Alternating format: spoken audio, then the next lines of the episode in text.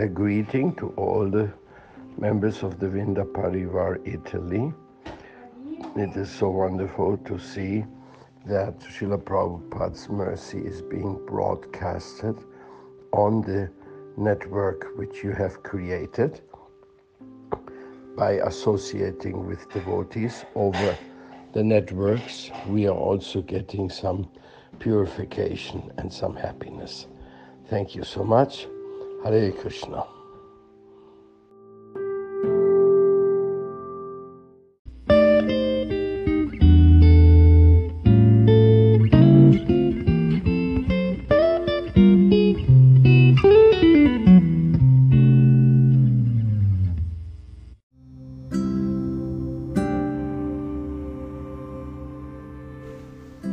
Hare Krishna, continuiamo con la lettura dello Srimad Bhagavatam, canto 2, capitolo 10, verso 3. La creazione primaria dei 16 elementi materiali, cioè i cinque elementi grossolani, la terra, l'acqua, il fuoco, l'aria e l'etere, il suono, la forma, il gusto, l'odore, l'oggetto del tatto e inoltre gli occhi, gli orecchi, il naso, la lingua, la pelle e la mente è chiamata sarga, mentre l'interazione delle tre influenze materiali che avviene in un secondo tempo è chiamata visarga. Spiegazione di Bhaktivedanta Swami Prabhupada. Le dieci categorie di fenomeni esposti nello Srimad Bhagavatam sono spiegate qui in sette versi consecutivi. Il primo verso riguarda le sedici manifestazioni elementari che comprendono la terra, l'acqua e gli altri elementi, incluso l'ego materiale, costituito dall'intelligenza e dalla mente materiali. La creazione secondaria risulta dall'interazione di queste sedici energie di Mahavishnu, primo Purusha e manifestazione di Govinda, come spiegherà Brahma nella sua Brahma Samhita 5.47. La prima manifestazione Purusha di Govinda, Sri Krishna, si chiama Mahavishnu, si immerge nel sonno mistico dello Yoga Nidra. Allora gli innumerevoli universi esistono allo stato potenziale in ciascuno dei pori della pelle del suo corpo trascendentale. Come diceva il verso precedente, secondo le conclusioni vediche, Shrutena, la creazione proviene da Dio, la persona suprema, grazie alla manifestazione delle sue energie. Senza questo riferimento ai Veda potrebbe sembrare che la creazione abbia origine dalla natura materiale, ma questa conclusione è dovuta solo a una conoscenza insufficiente. Lo studio dei testi vedici permette di concludere che la fonte di tutte le energie, interna, esterna e marginale, è solo Dio, la persona suprema, ed è un'illusione vedere nella creazione un semplice prodotto della materia inerte. La conclusione vedica rappresenta la luce trascendentale, mentre le conclusioni non vediche portano alle tenebre materiali. La potenza interna del Signore Supremo è identica al Signore e la potenza esterna si anima al contatto con la potenza interna. I frammenti di questa potenza interna che entrano in contatto con la potenza esterna sono gli esseri viventi che costituiscono la potenza marginale del Signore. La creazione originale è dunque opera di Dio stesso, il Param Brahman, la persona suprema, mentre la creazione secondaria, che risulta dall'interazione degli elementi originali, è opera di Brahma. In questo modo è generata l'azione all'interno dell'universo.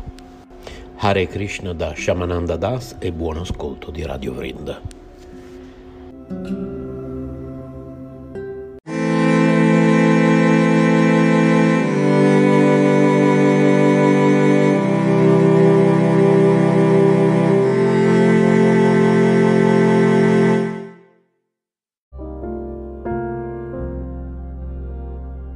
Stai ascoltando Radio Vrinda. Chiocciola istitutosoleluna.it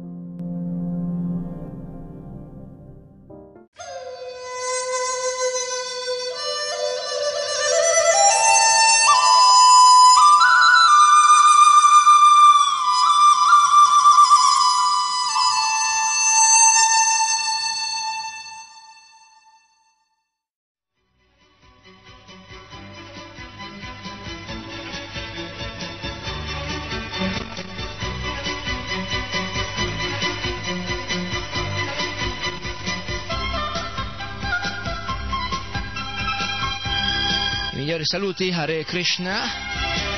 KC è un programma firmato Krishna Chaitanya Das. Lo dico e tengo a precisarlo in modo che la responsabilità sia chiara. Trattandosi di programma notoriamente poco... poco, notoriamente poco, un poco programma.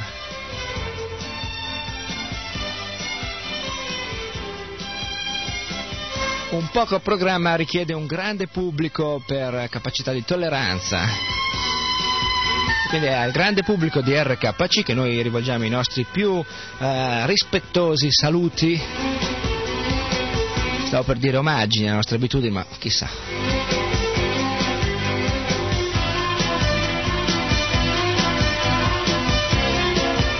Oggi abbiamo un programma che si preannuncia sulla carta, diciamo sulla carta, poi vedremo alla fine sul nastro come rende, sul nastro e sulle onde dell'etere, che si preannuncia interessante.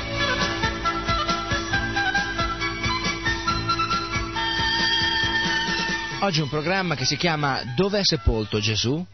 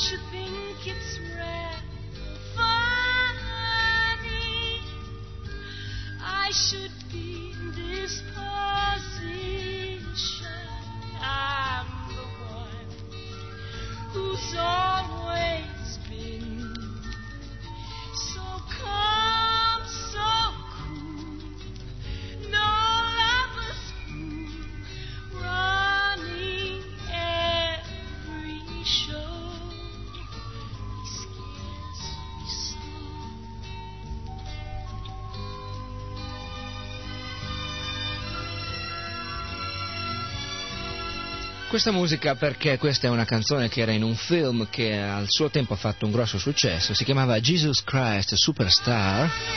Questo pezzo era il lamento di Maria Maddalena, I don't know how to love him, non so come amarlo. Maria Maddalena cercava un modo, una via ehm, a modo suo pulita ma comunque mondana per dare amore a Gesù Cristo e mm, così ho voluto caratterizzare con questo pezzo l'inizio di questo discorso. Dove è sepolto Gesù? Ho detto, eh? Perché?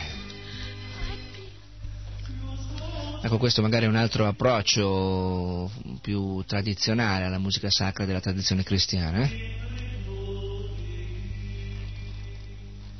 Dove è sepolto Gesù eh, potrebbe avere, prendere spunto da uno studio che è stato fatto nel corso di diversi anni da alcuni studiosi, in particolare da uno, Carlo Buldrini, che ha speso un paio d'anni e mezzo della sua esperienza di ricerca per inseguire delle tracce, delle piste che starebbero in modo clamoroso a eh, dimostrare qualcosa che adesso andiamo a vedere.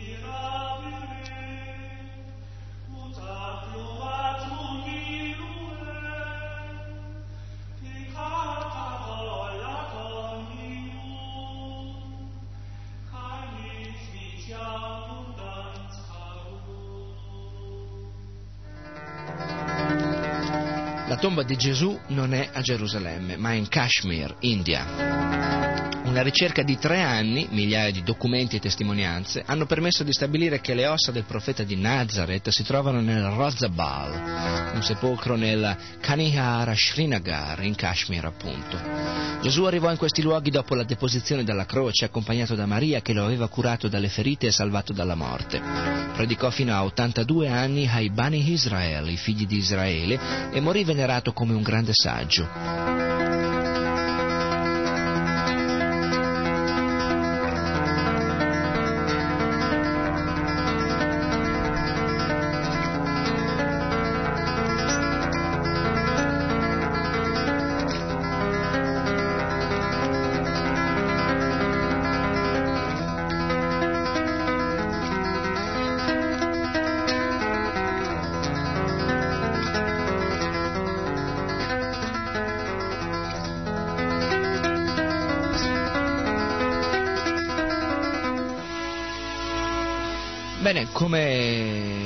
Avete visto da questo che potrebbe essere un sottotitolo per il programma, da questa didascalia introduttiva, ce n'è davvero di che eh, fare scalpore, diamo per eh, scontato in partenza che si tratta di uno studio e di una testimonianza che, quale, la responsabilità della quale evidentemente va dritto sulle spalle di chi ha condotto questo studio, ma che a onore del vero bisogna dire, eh, e lo vedremo insieme nel corso della trasmissione, questo studio è stato fatto con grande accuratezza e dovizia di particolari ricerche, non è qualcosa di grossolaneo e approssimativo.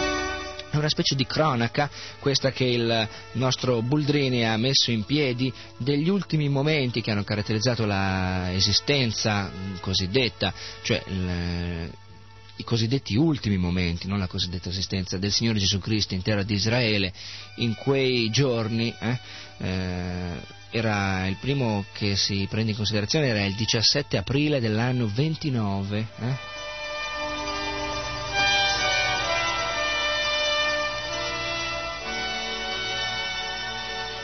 29 d.C., giorno 17 aprile, venerdì.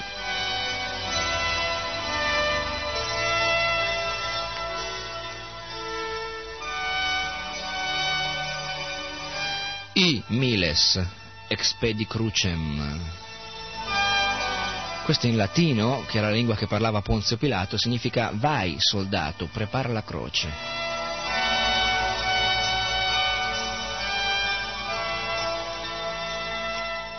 Queste le parole che nella fortezza Antonia, dove all'estremità nord di Gerusalemme aveva sede il Tribunale di Giustizia, Ponzio Pilato, governatore della Bassa Galilea, quando erano da poco trascorse le otto del mattino, aveva dato il suo ordine finale, con queste parole I miles expedi crucem.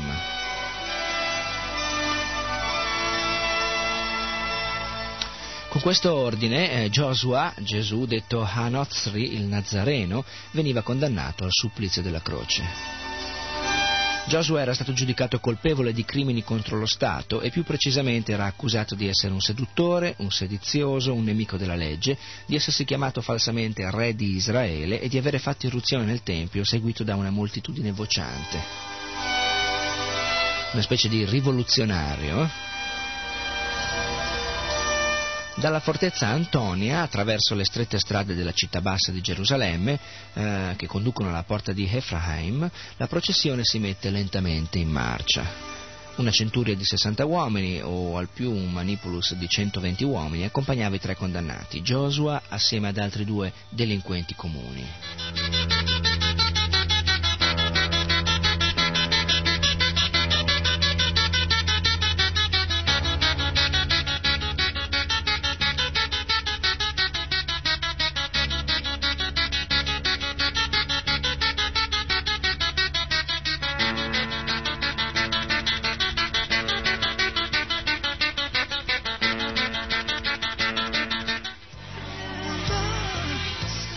Guidare la processione era il centurione, che la tradizione vuole eh, chiamarsi Longinus, di poco preceduto da un soldato che con in mano il titulus, la tavoletta cui, eh, sulla quale era scritto il motivo della condanna, proclamava ad alta voce la natura del crimine commesso dal condannato.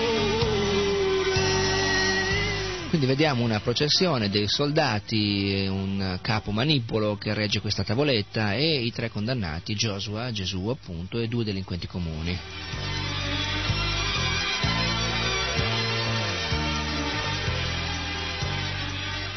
Questa usanza era soprattutto una pratica ebraica che aveva lo scopo di sollevare eventuali testimonianze a favore del condannato lungo la strada. Se qualcuno lungo la strada, leggendo la tavoletta del, con il capo di imputazione, vedendo eh, la processione e le facce naturalmente dei condannati, aveva qualcosa da dire, aveva qualche eccezione da sollevare a discolpa del condannato, eh, questo quando si verificava bastava a fare in modo che l'esecuzione venisse immediatamente sospesa.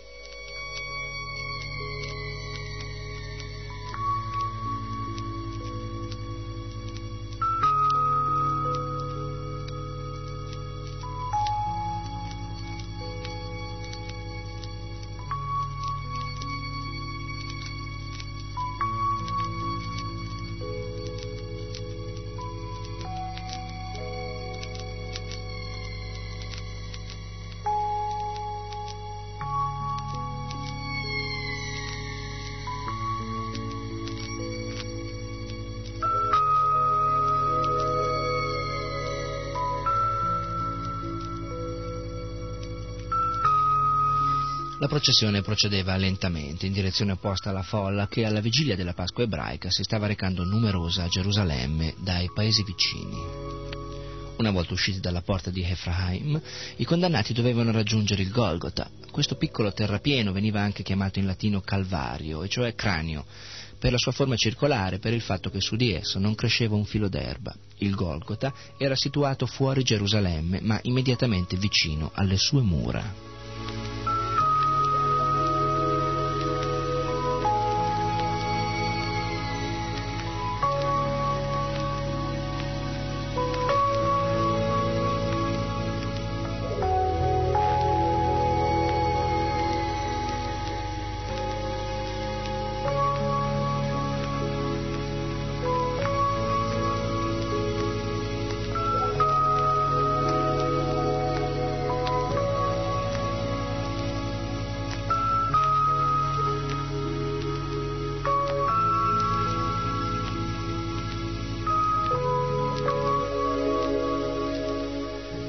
Fortezza Antonia, il Pretorium, distava dal Golgota in linea d'aria appena 450 metri, quindi questa era la strada che c'era da percorrere per questo gruppo di persone, condannati, soldati e via. I condannati procedevano con in spalle i due pali della croce provvisoriamente legati tra di loro in maniera così approssimativa, grossolana, tenuti insieme da una corda, da, una, da un legaccio. Eh? La croce non era una struttura massiccia come migliaia di immagini sacre ce l'hanno sempre raffigurata. Per i romani, infatti, la crocefissione era una punizione molto frequente ed essi non intendevano perdere molto tempo per costruire questi strumenti di infamia e di tortura. Con i due pali che i condannati portavano in spalla potevano essere costruiti tre tipi diversi di croci. La cosiddetta croce di Sant'Andrea, una croce a X, la crux decussata a forma di T, crux commessa, e l'ordinaria croce latina. Eh? Cioè tutta una tecnologia applicata alla tortura che questi romani, i nostri eh, predecessori, eh, avevano stabilizzato, stabilito e inventato. Avevano addirittura tre modelli di croci romani.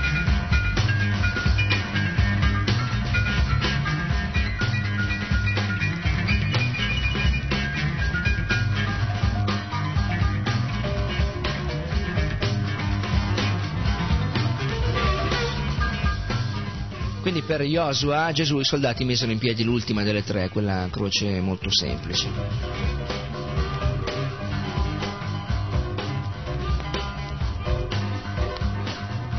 si chiamava appunto Croce Latina. Gli spettatori lungo il cammino erano ormai parecchie centinaia e man mano che la processione eh, si muoveva, le file della gente che seguiva si ingrossavano e anche i curiosi ai lati delle strade guardavano. Eh? Spettacolo della sofferenza incredibilmente ha sempre grosso successo.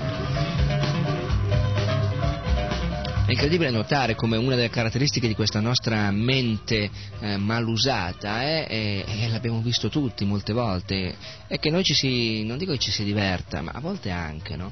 C'è un certo gusto nella sofferenza altrui. Non so se avete mai riflettuto sul fatto che tutti i film comici, o le comiche, i cartoni animati, tutto quello che fa ridere sostanzialmente sono le disgrazie degli altri eh, uno scivola per le scale spaccando tutto, rovesciando un vassoio pieno di cibo, no? facendo un, un, un disastro, eh, è la cosa che viene in mente a tutti quelli che guardano, non a tutti magari, però vista un cer- ecco, da una certa distanza in avanti diventa ridicolo, da una certa distanza indietro diventa tragico, cioè è tragico.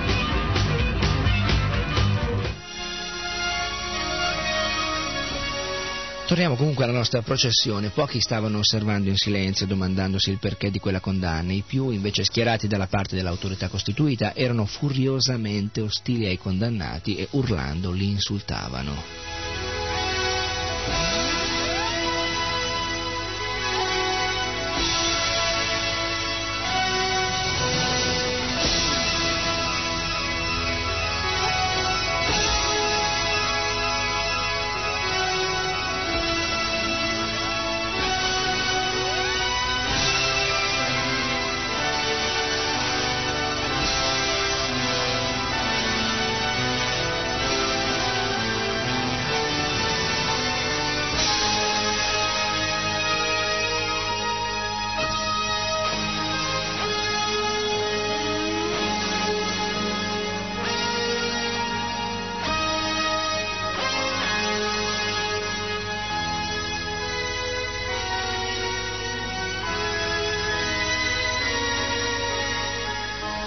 Malgrado Joshua durante i mesi della sua predicazione fosse riuscito a farsi un piccolo seguito in Palestina, in questo momento drammatico era rimasto solo, nessun discepolo lo seguiva sulla via del Calvario, tutti lo avevano abbandonato al momento del suo arresto.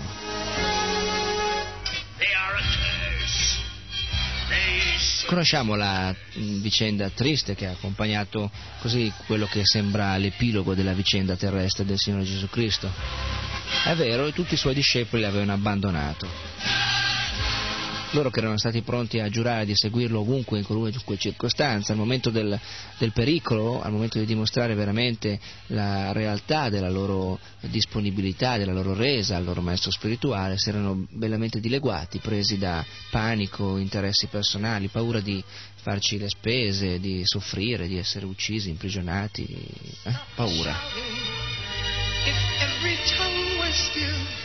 Arrivati sul Golgotha, i soldati deposero a terra gli strumenti della tortura, che sono le corde, il maltello, i chiodi, e scaricarono dalle spalle dei condannati i pali che da lì a poco sarebbero serviti a innalzare le croci.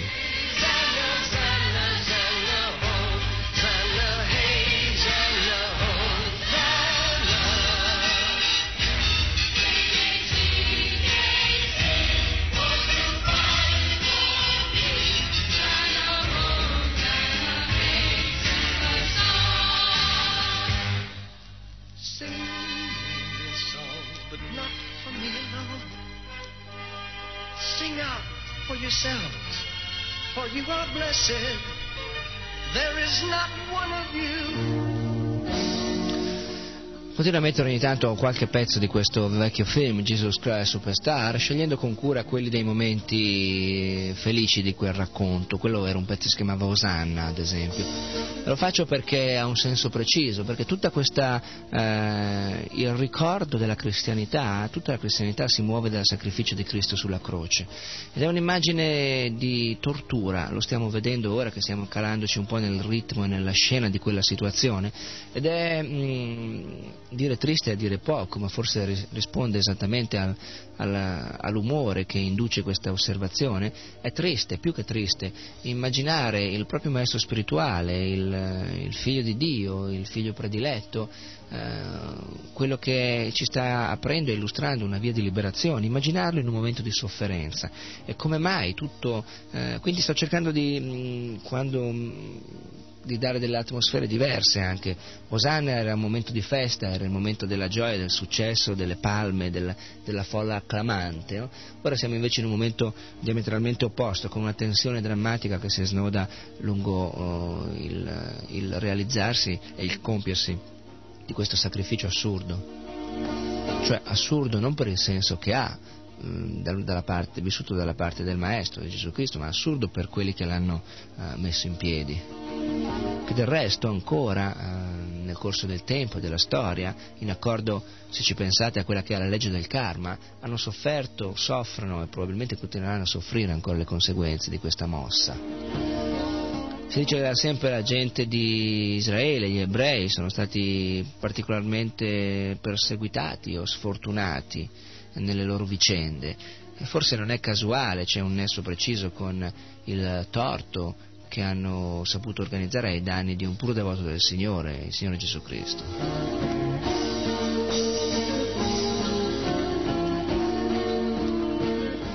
c'era un'usanza presso gli ebrei, usanza ispirata a un passo della eh, rabbinica, di dare ai condannati immediatamente prima dell'esecuzione una bevanda di vino medicato con potenti oppiacei. L'effetto di questa droga era quello di intorpidire i nervi e offuscare la mente del condannato, serviva cioè da anestetico, capace almeno in parte di alleviargli la lunga agonia di una morte spaventosa.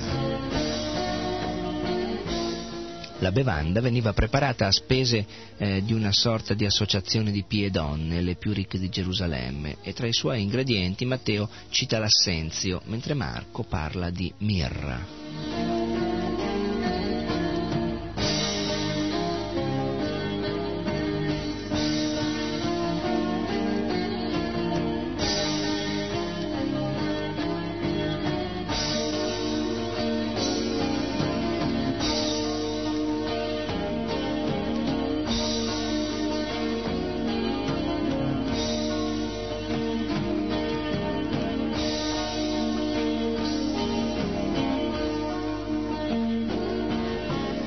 Discordanza fra le testimonianze dei due apostoli può essere stata provocata dalla similarità delle due parole originarie, perché eh, mirra nell'originale ebraico si dice lebonha e assenzio lanaha.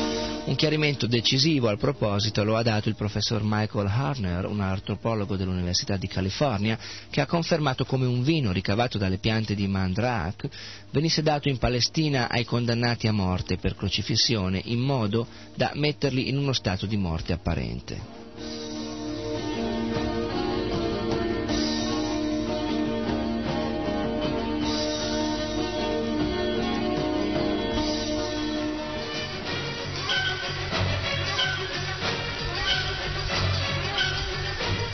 Joshua però, appena arrivato sul Golgota, rifiutò di bere questo vino medicato e volle affrontare lucidamente lo strazio della crocifissione. I soldati avevano già piantato a terra i montanti verticali delle croci quando i condannati vennero fatti spogliare. Il palo orizzontale, antenna, venne quindi fissato a quello verticale e la croce ormai completata era pronta a ricevere il condannato. Fatto salire con l'aiuto di un piccolo sgabello di legno, le sue braccia vennero distese e legate al legno orizzontale della croce. Poi, e questa era una pratica solo di Cartagine e Roma, un lungo e affilato chiodo di ferro, clavi tribales, veniva conficcato prima nella mano destra e poi in quella sinistra del condannato.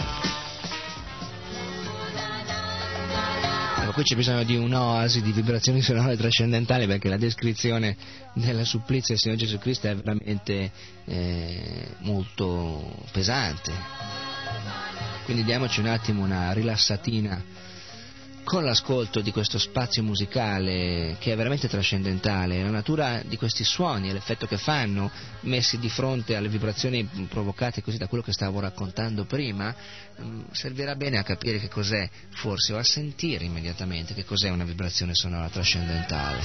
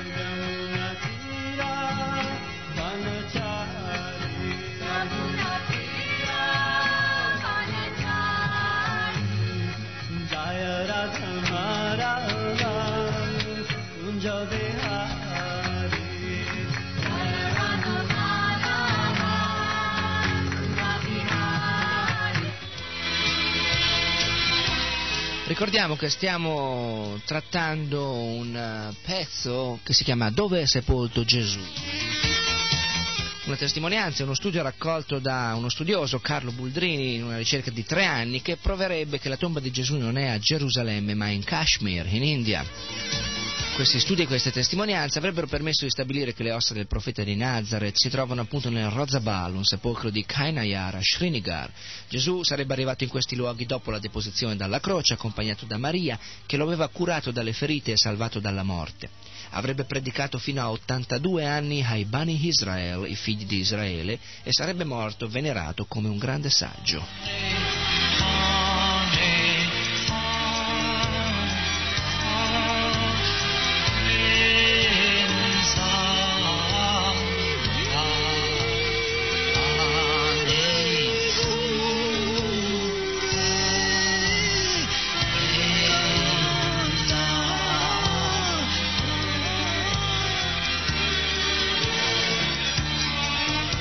Torniamo alla scena pesante della crocifissione. Messi i chiodi nelle mani per evitare che il peso proprio del corpo lo strappasse dalla croce, la parte inferiore delle gambe veniva abbondantemente legata al palo e a volte un lungo pezzo di ferro veniva fatto passare attraverso i due piedi sovrapposti.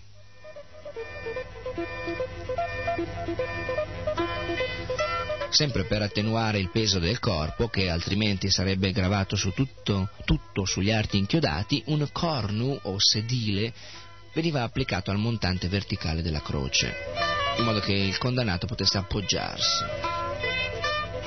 In cima alla croce di Joshua, posta al centro delle tre, i soldati inchiodarono anche la tavoletta di legno, quella che recava eh, la sentenza, il titulus, la motivazione della sentenza, in cui in aramaico, in greco corrente e latino ufficiale era scritto il capo di accusa, appunto.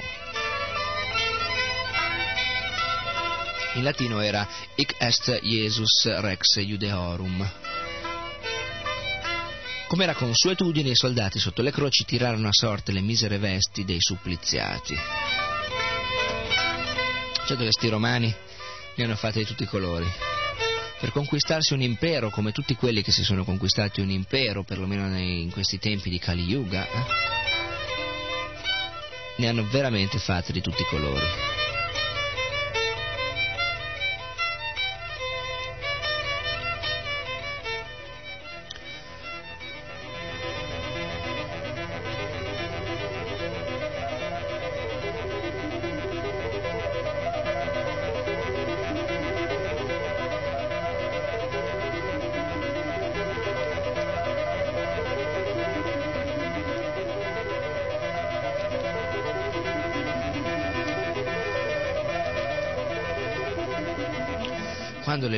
Operazioni della crocifissione ebbero finalmente termine, dal racconto di Giovanni si deduce che il mezzogiorno era ormai trascorso da tempo. Secondo Marco invece Gesù di Nazareth venne crocifisso alle nove del mattino, ma la cosa appare meno probabile. Forse qualche tempo dopo le nove la processione aveva raggiunto il Golgotha e sarà solo verso il mezzogiorno che le operazioni della crocifissione verranno completate.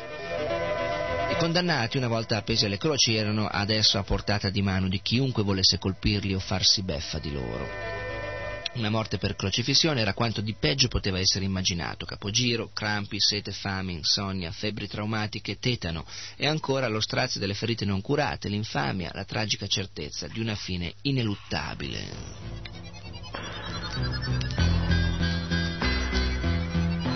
L'atrocità propria del supplizio della croce consisteva nel fatto che in quell'orribile stato si poteva continuare a vivere anche tre o quattro giorni.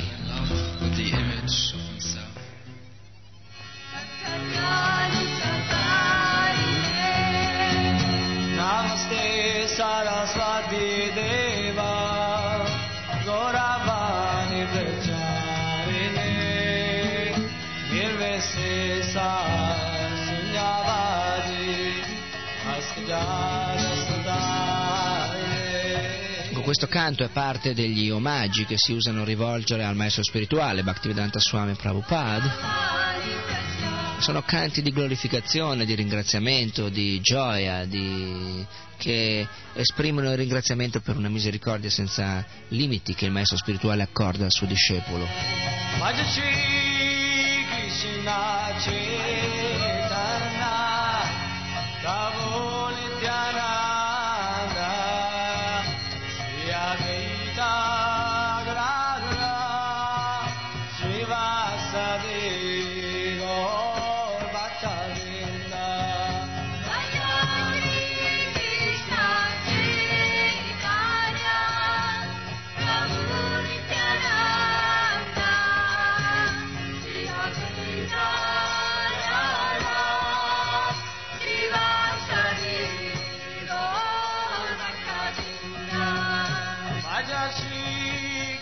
Questo canto invece si rivolge ai Panchatattva, cinque grandiosi e radiosi personaggi, il signore Chaitanya Mahaprabhu, Shri Advaita, Srivasadi, Gora Bhaktavinda e il signore Nityananda anche.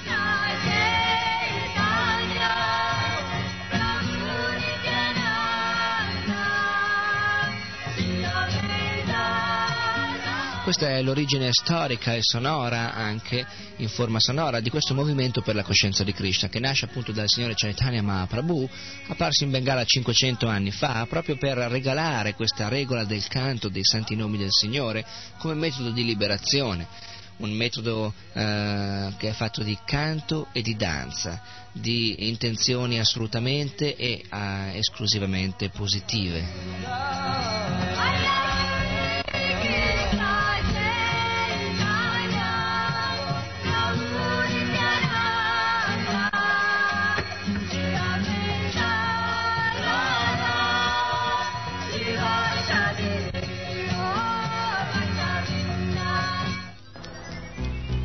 Torniamo comunque alla scena invece tragica sul Golgotha con il Signore Gesù Cristo. L'idea di questo supplizio, appunto l'abbiamo detto, era quella di un, mettere in piedi una situazione che potesse durare anche qualche giorno, con grande evidentemente sofferenza da parte del condannato. William Hanna racconta che le vittime quasi sempre sopravvivevano il primo giorno ed erano ancora in vita durante il secondo. A volte poi la morte non sopraggiungeva prima del quinto o del sesto giorno.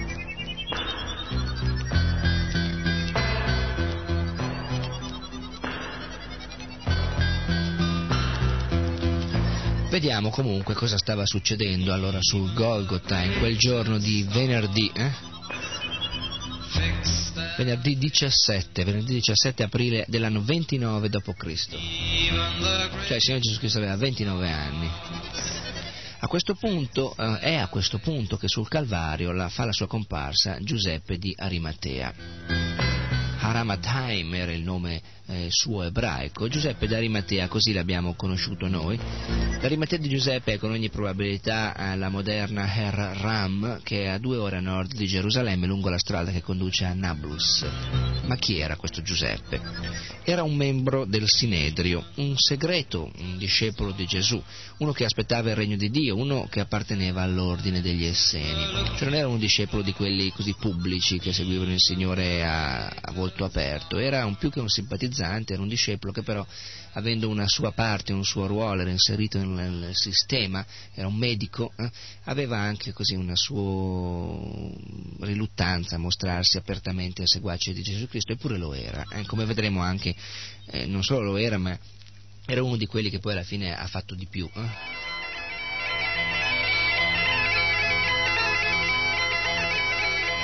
Giuseppe di Arimatea si reca in tutta fretta da Pilato a chiedere il corpo di Giosua. La notizia che Gesù dopo poche ore era già morto sulla croce senza che gli fosse stato applicato il crucifragium lasciò Pilato sbalordito al punto che chiese al capo dei, del manipolo dei soldati, il centurione, lo stesso che probabilmente aveva visto il soldato trafiggere il costato di Giosua senza che quest'ultimo avesse dato segni di vita, e il centurione confermò che la morte era avvenuta. La legge romana di allora prevedeva che il cadavere del suppliziato venisse consegnato a chiunque lo reclamava e Pilato non ebbe difficoltà a concederlo a Giuseppe d'Arimatea.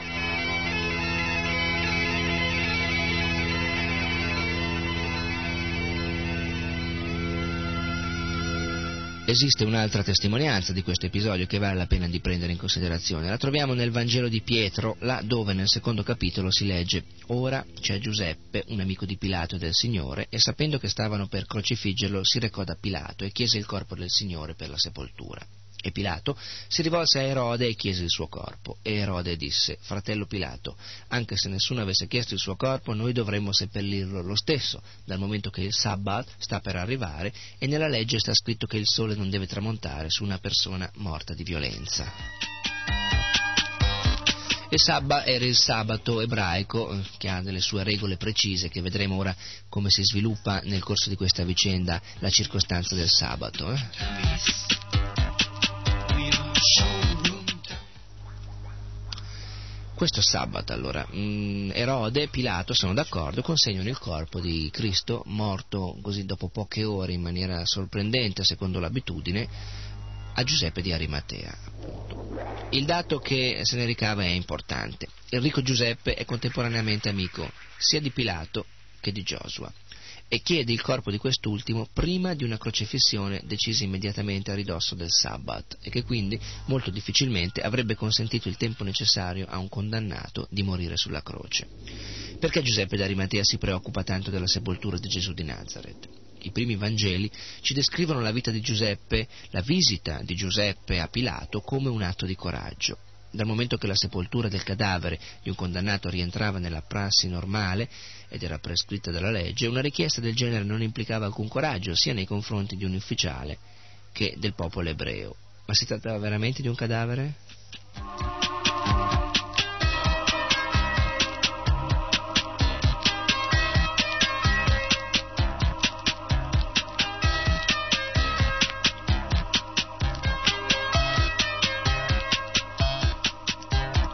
Giuseppe, segreto discepolo di Gesù, e Josua, detto Haznotri, Anothri, erano forse entrambi membri della setta degli Esseni, all'insaputa degli stessi apostoli?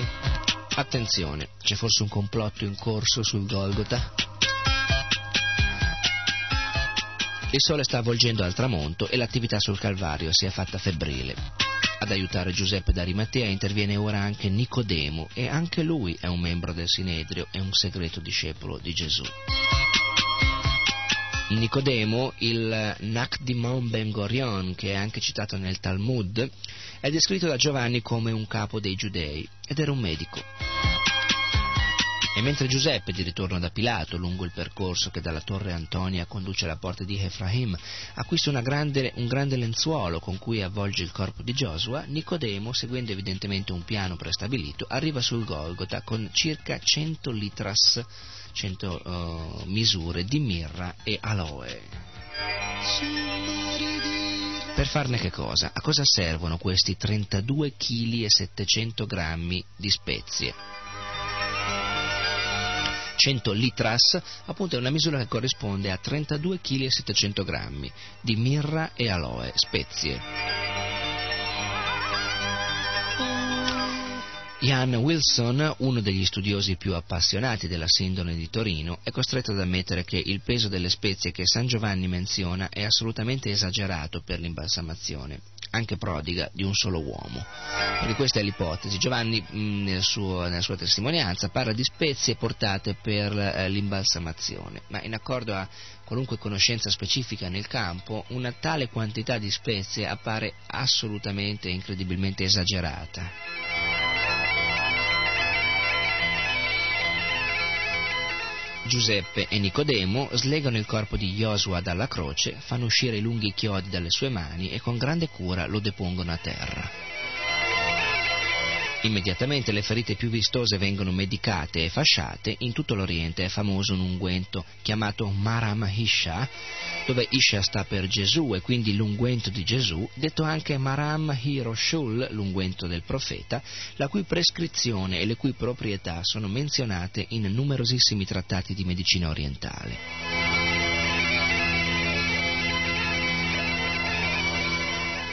In questi trattati si dice chiaramente, esplicitamente, che questo unguento venne applicato alle ferite di Gesù una volta deposto dalla croce.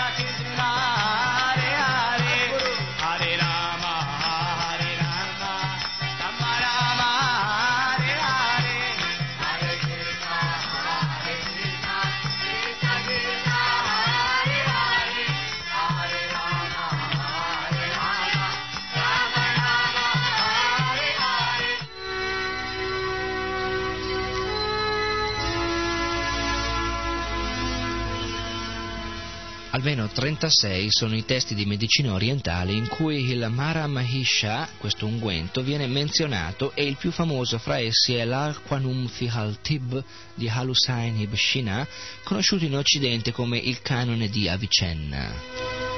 Vicino al luogo della crocefissione c'era un giardino. Questo giardino apparteneva a Giuseppe di Arimatea e al suo interno, scavata nella roccia, c'era una tomba nuova. È qui che Giuseppe e Nicodemo avvolsero il corpo di Giosua nel lenzuolo dopo averlo cosparso di balsami medicinali.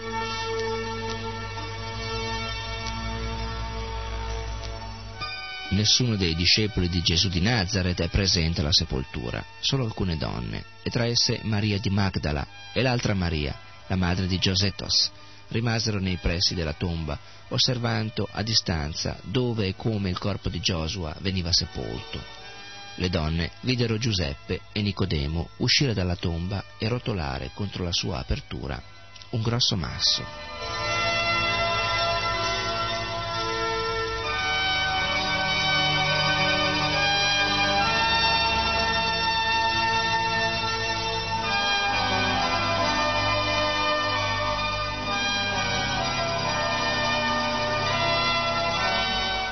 Era il tramonto di venerdì, quella che gli ebrei chiamavano l'alba del Sabbat, il grande Sabbat pasquale.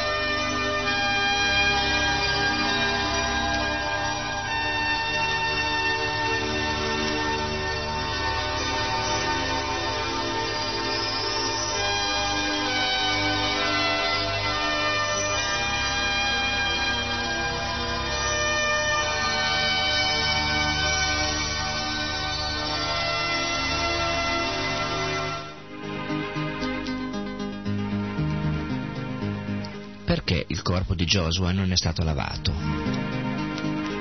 Lavare un cadavere era un rito obbligatorio prima della sua sepoltura. Se si fossero utilizzati 33 kg di spezie per ungere interamente il cadavere, anche solo per ritardarne la decomposizione, è evidente che bisognava prima averlo lavato, così come prescriveva il rituale ebraico. I Vangeli, al contrario, ci dicono che appena il corpo di Gesù venne deposto dalla croce, venne immediatamente unto e fasciato con delle bende.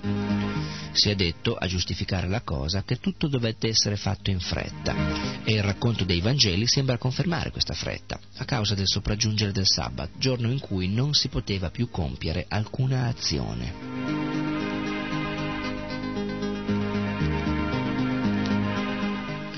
Ma nella Mishma è scritto possono durante il Sabbat preparare tutto quello che è necessario per il morto, lungerlo e lavarlo. Perché dunque tutta questa fretta? Perché tante anomalie nel rendere gli ultimi servizi a questo morto?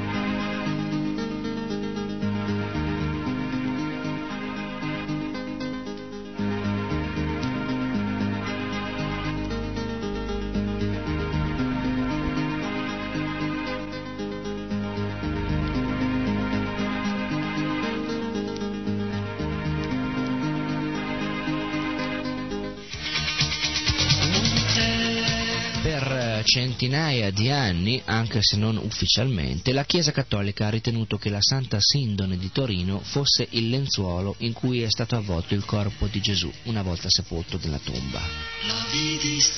Le recenti conclusioni a cui è giunto lo scienziato americano uh, Walter McCran, membro della uh, commissione d'inchiesta del 1978 sulla Sindone, sembrano provare al contrario che si tratta di un banale falso.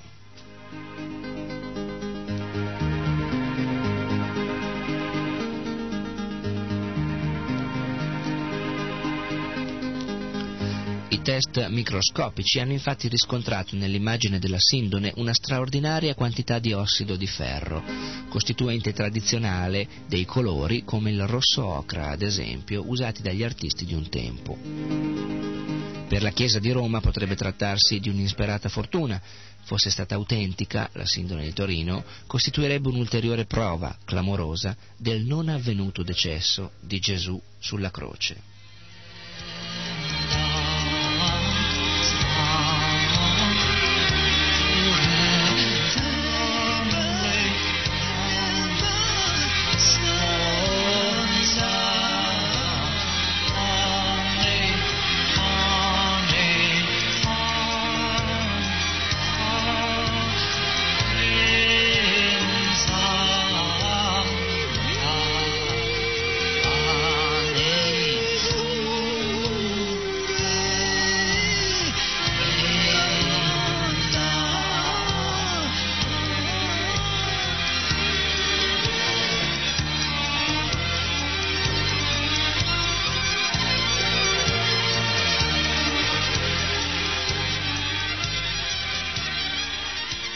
L'immagine impressa a caldo che prova il mancato lavaggio del corpo di Gesù e le evidentissime tracce di perdite di sangue successive alle deposizioni, individuabili dall'angolo di scorrimento del sangue, sono alcuni dei tanti dati ricavabili dal disegno della sindone e con- che confermerebbero il mancato decesso.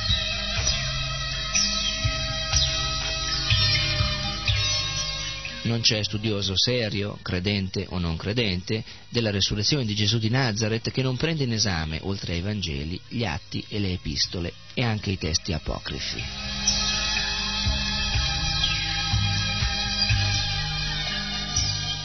Tra essi il Vangelo di Pietro è sicuramente uno dei più importanti.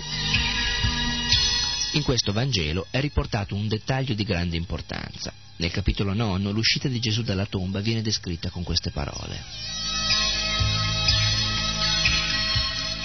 Videro tre uomini uscire dalla tomba, due dei quali facevano da sostegno al terzo.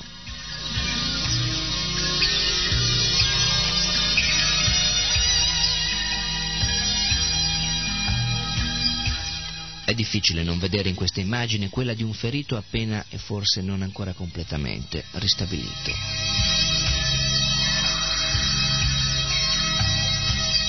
Del resto, tutto quello che ci verrà raccontato dai Vangeli da questo momento in poi sembra descrivere, tra le righe, la lenta guarigione di un uomo in precedenza gravemente ferito.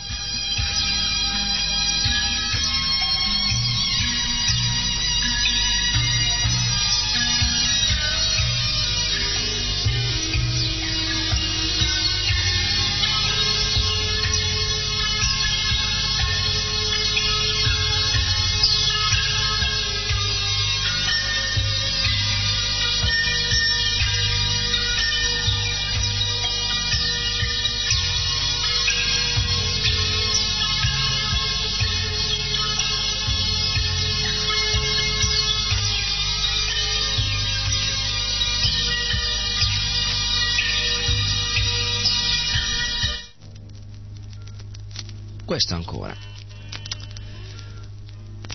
Del resto, nelle prime ore eh, successive l'uscita della tomba, Joshua è costretto a rimanere nelle vicinanze del giardino. Nel pomeriggio trova la forza per recarsi al villaggio di Emmaus e sarà solo molto tempo dopo che sarà in grado di intraprendere il lungo viaggio fino in Galilea. La stessa gradualità la troviamo nel permettere, da parte di Joshua, gli altri di toccare il suo corpo.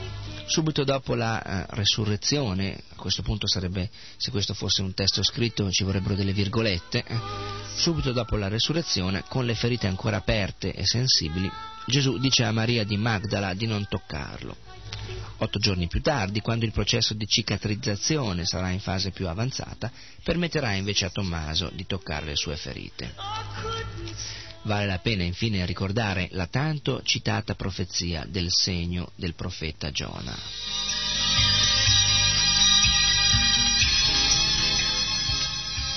Infatti, Come Giona stette tre giorni e tre notti nel ventre del nostro marino, così il figliuolo di Israele, il figliuolo dell'uomo, starà tre giorni e tre notti nel cuore della terra. Questo è dal Vangelo di Matteo 12,40. Giona venne gettato vivo in mare dagli altri passeggeri della barca, venne inghiottito vivo dalla balena, rimase vivo nel suo stomaco per tre giorni e tre notti e infine venne vomitato fuori ancora una volta vivo. Si è quindi avverata forse la profezia?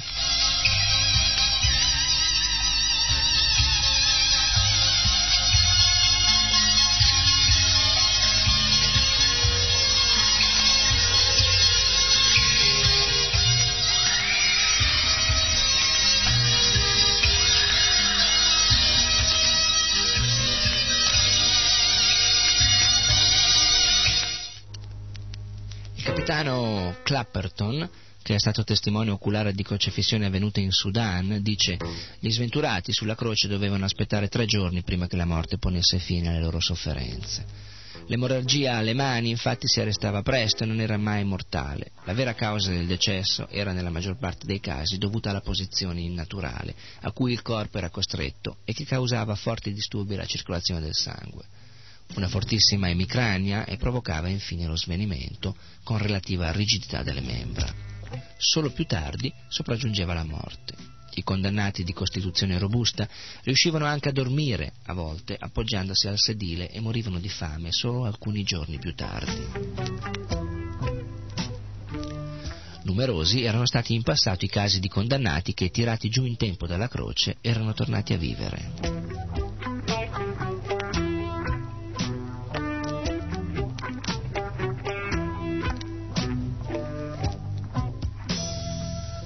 Caso più famoso è quello citato da Giuseppe Flavio. Dietro sua richiesta personale, fatta prostrandosi di fronte all'imperatore Tito, Giuseppe Flavio ottenne che tre suoi amici venissero fatti scendere dalle croci dopo che vi erano rimasti appesi per almeno un'intera giornata. Uno di essi, grazie alle intense cure praticategli, riuscirà a sopravvivere. Un caso analogo è raccontato a proposito di un tale Sandoches da Erodoto ed è proprio per prevenire qualsiasi tentativo di salvataggio in extremis che sul Golgota un quaternion di soldati venne lasciato a montare la guardia a ognuna delle tre croci.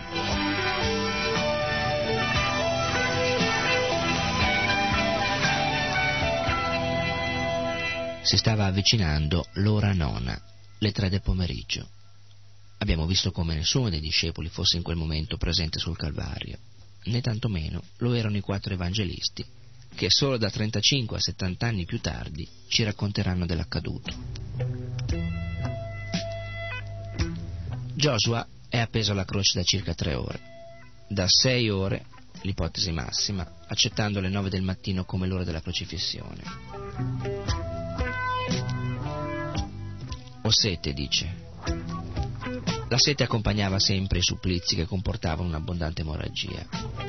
È allora che i soldati, inzuppato una spugna nella bevanda, la stessa rifiutata in precedenza forse, gliela porsero, fissandola all'estremità di un certo ramo, di un corto ramo, di una certa sostanza di un certo legno che si chiama issopo. Poi un ultimo grido, è finita, e Joshua reclinò il capo sul petto e svenne.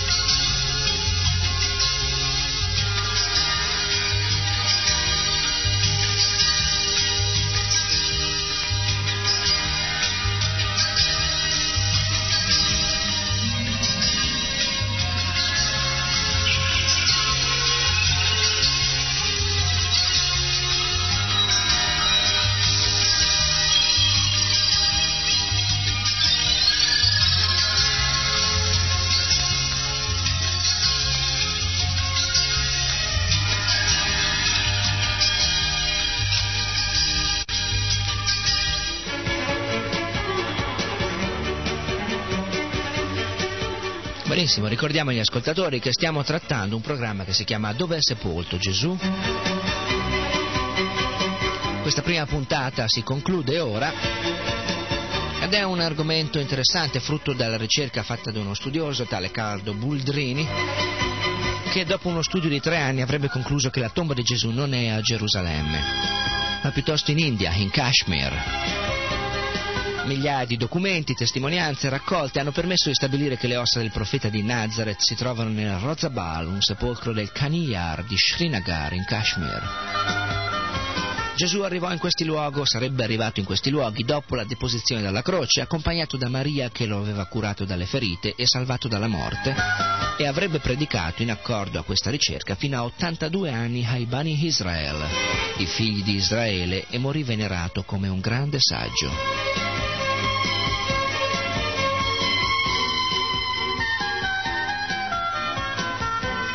L'appuntamento quindi è per la prossima puntata e questo è, l'ho detto, un KC che è un programma di solito poco. Questa volta, malgrado il poco presentatore, forse è un filo interessante perché decisamente interessante è l'argomento trattato. I migliori saluti a tutti da Krishna Chaitanya Das. Hare Krishna.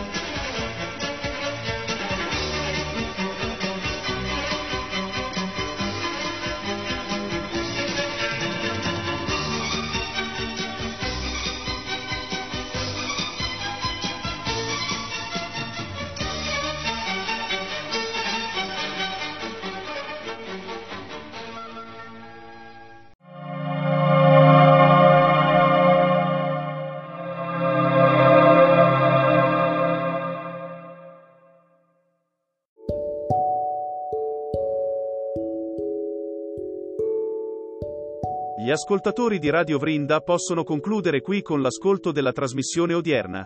Il podcast ora prosegue con le trasmissioni di K Radio.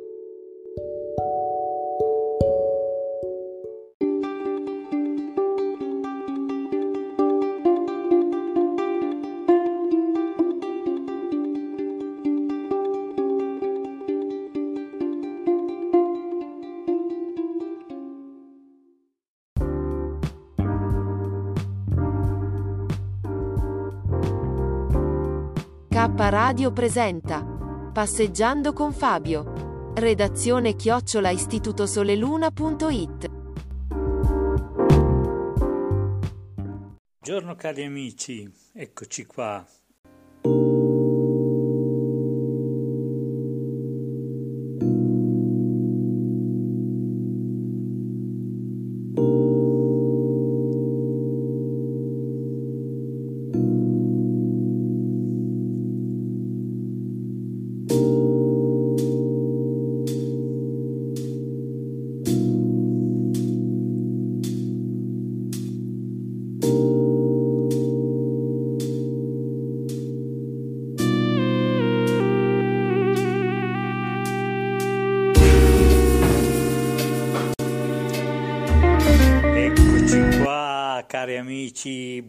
Sabato.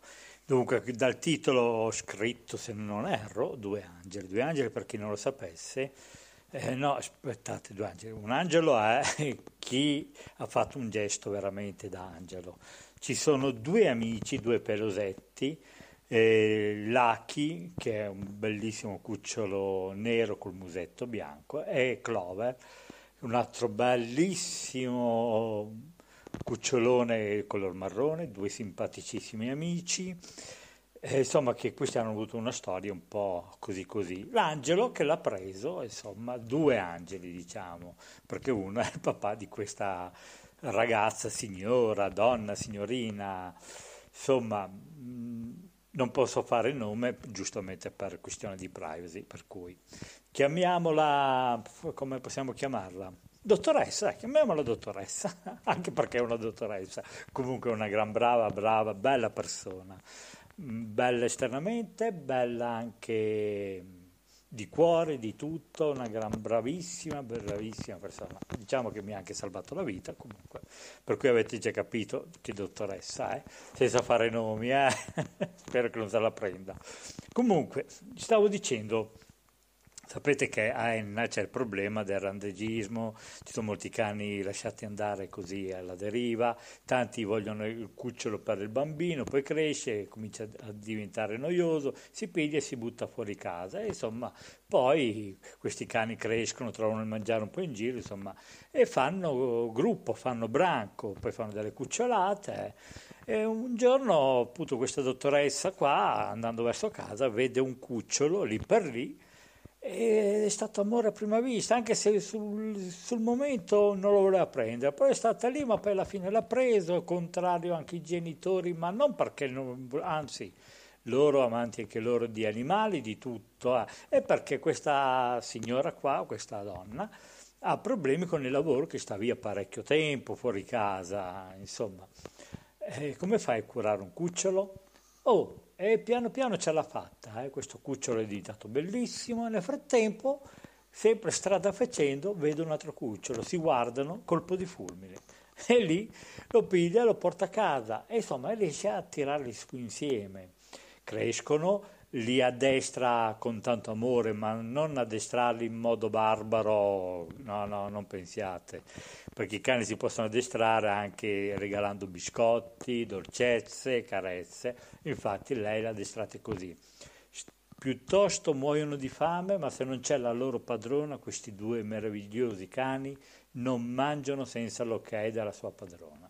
Qualcosa veramente di fantastico.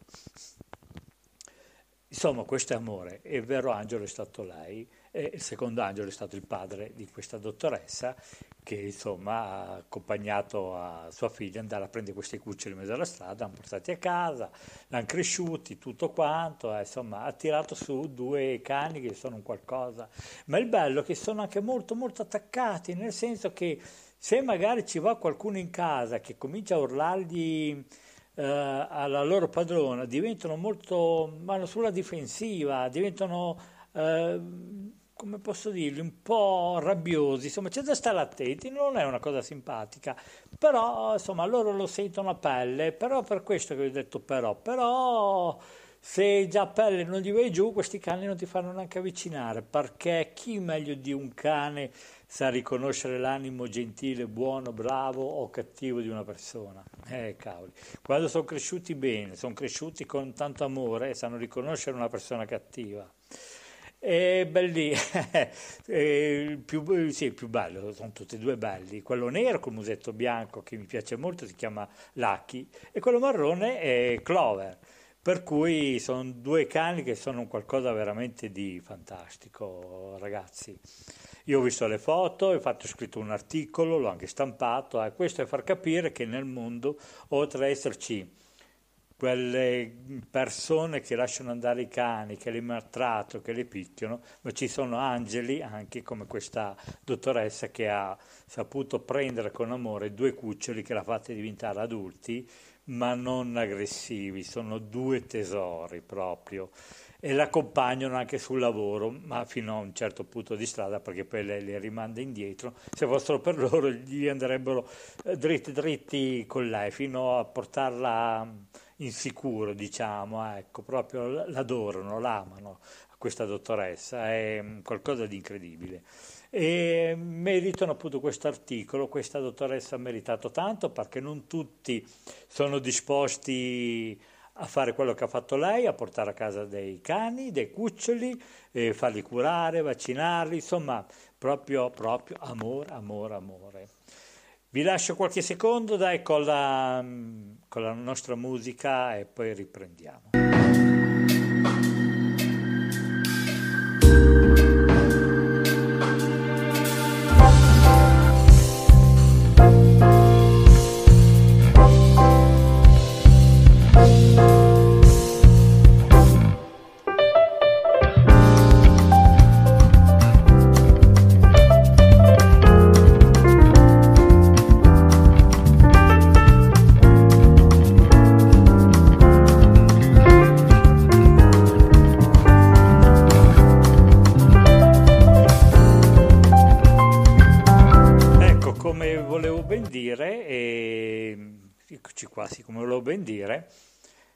La storia di lasciare andare i cani per strada, adesso purtroppo non ci sono più i cassonetti dove bene o male questi poveri cani, i randaggi, riuscivano a procurarsi un po' di cibo, non ci sono più, è venuta meno.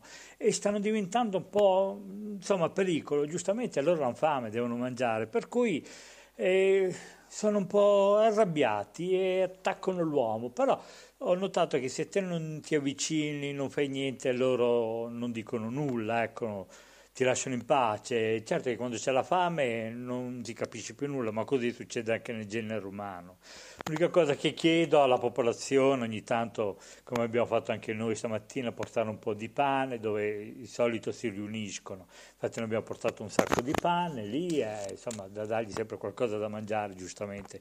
Devono nutrirsi e poi abbiamo notato che ci sono dei nuovi cuccioli, insomma hanno più fame devono, da, da, devono allattare, per cui hanno bisogno anche di mangiare e mm, di mettersi un po' in forza, eh? che tanti non fanno, se ne fregano un po' di questi nandaggi, sono appena capaci di lamentarsi, dire ma il comune non fa nulla, vanno eliminati, vanno qui, vanno, hanno niente, bisogna lasciarli in pace i cani, sono esseri viventi, va tutto lasciato in pace e rispettato.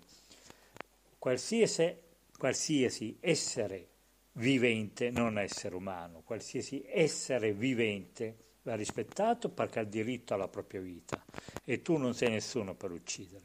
Prendete esempio appunto di questa dottoressa che ha preso con amore questi cani, ma a me mi è rimasto talmente impresso perché mi ha raccontato la storia, è qualcosa di fantastico. E così avrei piacere se tanti farebbero come questa signora qua, di prendere con amore questi cuccioli che trovate in giro, se non potete tenerli a casa, portategli da mangiare ogni tanto. Un po' di pane, cosa vi costa? Andate da un fornaio che hanno tanto di quel pane da buttare via che ve lo danno con molto piacere. Vabbè, poi c'è quello che se ne frega, piuttosto preferisce buttarlo via o macinarlo per i fatti loro, eh, vabbè. ma comunque non tutti sono uguali, ecco. trovate anche l'anima gentile che vi aiuta. E, il brutto è questo qua, che tanti genitori devono imparare che ai figli devono insegnare l'educazione, nel senso che i cani, cuccioli, gatti, gattini, qualsiasi tipo di animale non è un giocattolo, è una vita. E la vita va rispettata, per cui se hai intenzione di prenderlo, tenerlo a casa, devi saperlo rispettare e sai che comporta responsabilità, passione e voglia di tenerlo, perché lo devi curare, lo devi portare fuori, pioggia o non pioggia, loro devono uscire a fare i loro bisogni, perché non sono come gli esseri umani che i bisogni li fanno a casa, vabbè c'è certa gente che è di quello che ho visto, lasciamo perdere se andiamo un velo pietoso. Poi specialmente in questi giorni qua, eh, insomma, che se ne sono sentite tante, adesso l'ultimo ho visto un cane, poverino, legato alla catena che deve allattare dei cuccioli, è proprio una barbaria, non si possono vedere, proprio da star male, una cosa che non mi piace, insomma, no, non posso vedere certe cose, cose orrende. E non si può fare nulla, ci sarebbe da sparargli, ma mi hanno detto che se spari una persona ti mettono in galera, per cui ecco, qui è una cosa che non capisco, perché se io sparo una persona mi mettono in galera, se sparo un animale nessuno dice niente, non è mica anche lui un essere vivente? Per cui no, tante cose sono fatte sbagliate, si è una mentalità molto eh, no, estroversa, come posso dire, un po' sadica, perché se uccido un cane, un gatto va bene, uccido una persona vado dentro. Ci sono delle persone che sono peggio delle bestie e non le puoi toccare, il colmo. Mentre dei poveri cani, dei poveri gatti, perché difendono i propri figli o ti mordono perché hanno fame, tu li devi abbattere. Allora la legge non dice niente, va ammesso. Eh no, non è giusto. Pensate che ci sono degli esseri umani che violentano bambini, uccidono, eppure non gli fanno nulla. Con le nuove leggi come fanno, non lo so, trovano delle gabole che entrano da una porta ed escono dal portone. Un cane se magari eh, morde qualcuno che vuole fargli del male ai suoi cuccioli, viene ucciso, perché dicono che è un cane che morde. Ma stiamo dando i numeri, cioè, ma proprio col cervello non ci siamo, no, no. Lasciamo perdere, guardate, già oggi è una di quelle giornate che gira così. Vabbè, dai, comunque non voglio rompervi le scatole, che già lo sapete come la penso, sono per il rispetto della vita umana. Eh, salutiamo questa nostra carissima amica dottoressa, un abbraccio grande grande da Fabio e da tutti quelli che la, gli vogliono bene tantissimo, specialmente tutti noi che sono amanti di, del mondo animale, diciamo proprio, della natura, dell'ambiente. Un abbraccio grandissimo e forse ci rivediamo io e te, non lo so. Comunque niente. Passiamo ai saluti al nostro carissimo amico Gaetano, all'altro nostro amico Damiano che abita in un altro paese, a Petralia. Una Enna, Enna Bassa e una Petralia. Caro Damiano, caro Gaetano, come sempre eh, noi siamo qui, più forti che mai. Mi viene da ridere che voi sapete il perché, dai. Allora ve lo dico, mi viene da ridere perché c'è gente che si lamenta per un raffreddore così, mentre io, Damiano e Gaetano, insomma, abbiamo passato dei momenti un po' bruttini e non ci lamentiamo. Devo fare gli auguri a Damiano che col suo problema di sua mamma spero appunto che stia molto meglio, che si sia già eh, diciamo ripresa, piano piano ieri ha avuto un intervento al femore che è caduta, insomma ha avuto dei gravi problemi, speriamo che vada tutto per il meglio, una preghiera per sua madre e una preghiera per il nostro carissimo amico Gaetano. E un saluto al nostro amico Maurizio da Ferrara, Renzo da Bologna, la nostra Cristina da, da Ferrara, Boditaro da Sanremo. Con questo io vi, vi lascio in compagnia con le altre trasmissioni. Sono già 14 minuti che vi sto rompendo le scatole con i miei sermoni così, proprio tanto per dialogare, per farvi passare un po' il tempo, magari anche a sorridere qui dal guerriero Fabio. Un abbraccio agli altri guerrieri e a tutto il mondo. Vi lascio in compagnia ancora qualche secondo con la, il nostro jazz e poi ci sentiamo per i saluti finali.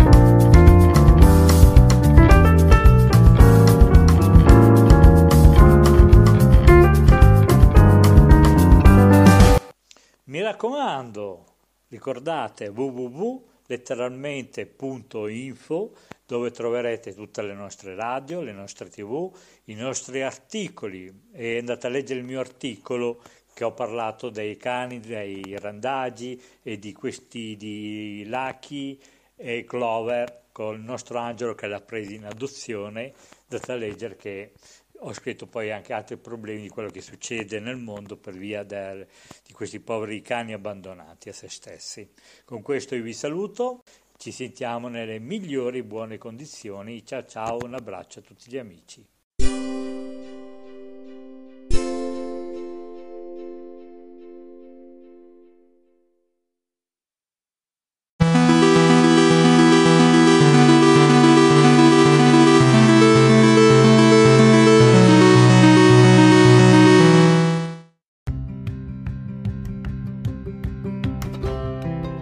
Sei all'ascolto di K Radio, un'emozione nuova. Dal passato un nuovo presente. K Radio Bologna chiocciolagmail.com